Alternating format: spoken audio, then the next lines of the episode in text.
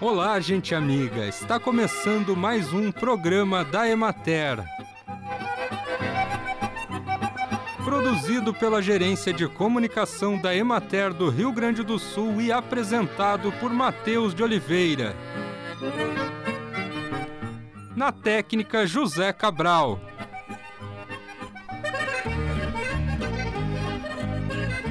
Todas as hortaliças podem ser consumidas por pessoas hipertensas, pois esses alimentos são naturalmente pobres em sódio. Em contraste, as hortaliças são ricas em potássio, cálcio e magnésio, minerais com efeitos benéficos sob a pressão arterial. Ao preparar, deve-se evitar as frituras e dar preferência a hortaliças cruas, cozidas, assadas, grelhadas ou refogadas. Para temperar os pratos, o sal deve ser parcial ou totalmente substituído por outros temperos, como alho e cebola, cebolinha, salsa, coentro, manjericão, tomilho, orégano, louro e outras ervas, frescas ou secas, realçam o sabor dos alimentos, diminuindo a necessidade de sal. A Secretaria da Agricultura, Pecuária, Produção Sustentável e Irrigação emitiu alerta fitossanitário aos produtores sobre o caruru palmeri, uma planta daninha considerada como praga quarentenária presente no Brasil, mas ausente no estado do Rio Grande do Sul.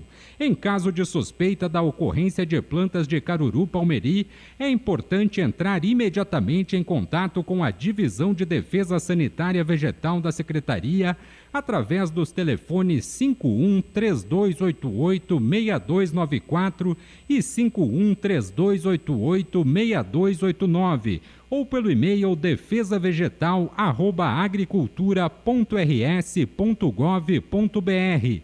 A notificação é obrigatória.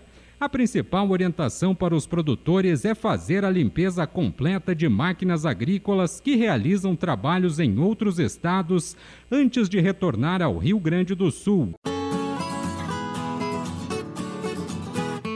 Acompanhe agora o panorama agropecuário.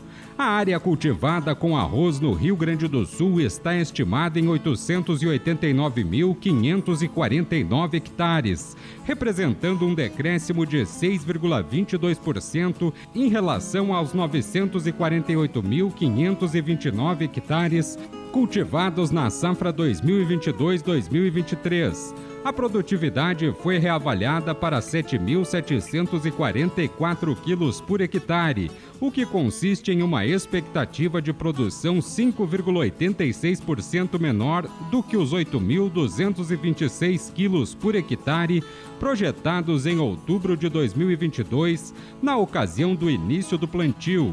As principais causas de redução são o destino de áreas para cultivos de milho e soja, a insuficiência de água para manter a lâmina de inundação designada à irrigação e a adoção de estratégias alternativas, como banhos intercalados com períodos sem irrigação ou, em situações mais graves, a interrupção no fornecimento de água e o consequente abandono de talhões marginais de difícil condução.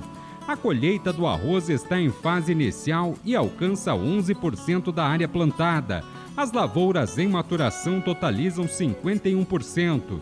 Na região administrativa da Emater de Soledade, o início da colheita do arroz é lento, atingindo apenas 3% da área cultivada. No entanto, os grãos colhidos apresentam ótima qualidade, embora tenham algumas falhas nas panículas em decorrência das altas temperaturas que esterilizaram parte das flores. Houve aumento nos volumes de chuva, mas os produtores que dependem de água de rios e arroios para irrigação ainda fazem uso racional desse recurso, mantendo mais baixa a lâmina d'água e, em muitos casos, complementando a irrigação com a água da chuva.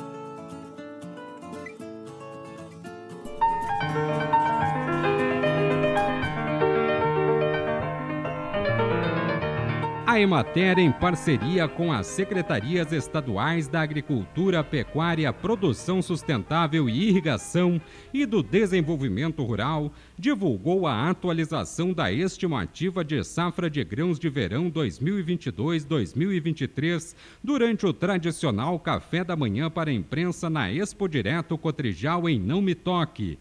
Durante o evento, o presidente da instituição, Christian Lemos, falou sobre a importância da agricultura familiar para o Estado e da necessidade de investimentos em irrigação. Eu trouxe alguns números aqui que nós temos 81% dos estabelecimentos no estado do Rio Grande do Sul são agricultores familiares.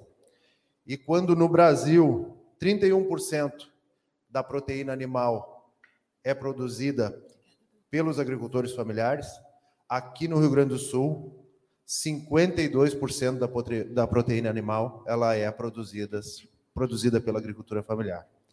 Quando no Brasil 64% do leite é produzido pela agricultura familiar, aqui no Rio Grande do Sul 83% do leite é produzido pela agricultura familiar.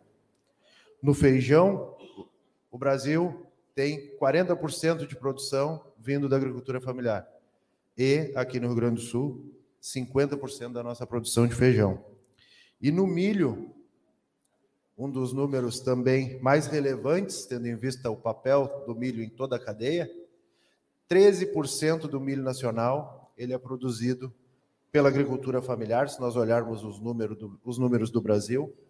Porém, aqui no Rio Grande do Sul, a produção de milho, 46% dela é feita pela agricultura familiar. Né?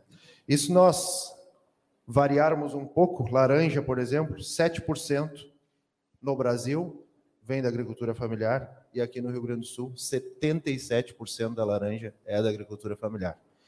Com isso, eu quero falar para vocês da responsabilidade e da diretriz de governo, tanto que, diante destes números, o governador Eduardo Leite e seu vice Gabriel decidiram criar uma nova secretaria que é a Secretaria de Desenvolvimento Rural, recriá-la para que a gente possa dar um enfoque maior e melhor através da parceria com o secretário Santini nas políticas públicas para a agricultura familiar.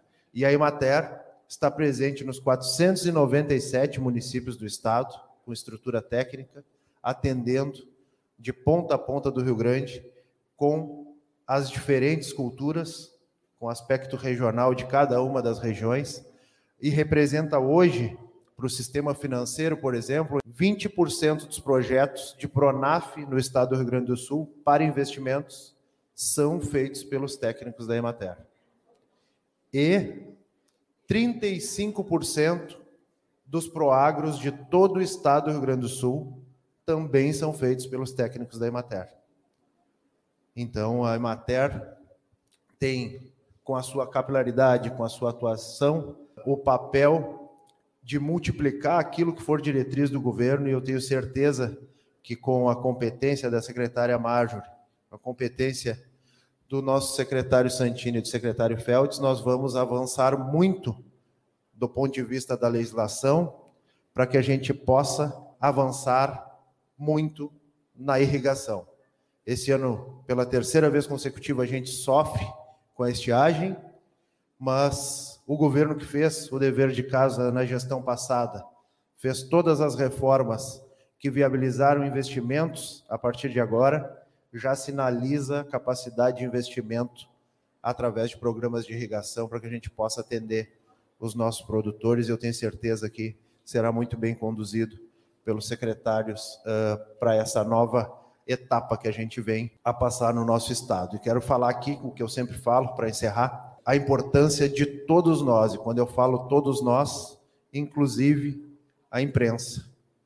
Né? A imprensa tem um papel importantíssimo de nos ajudar a divulgar e a disseminar a cultura da irrigação, pois é um problema cultural também. Nós temos um problema de legislação, nós temos um problema do ponto de vista técnico, por vezes também, de achar a melhor tecnologia, mas também nós temos um problema cultural que a gente investe milhões e milhões e milhões em todo e qualquer equipamento para plantar, para colher, mas a gente não tem a cultura de investir também em irrigação, além né, da nossa legislação que precisa ser aprimorada. E assim encerramos mais um programa da Emater. Um bom dia a todos vocês e até amanhã neste mesmo horário.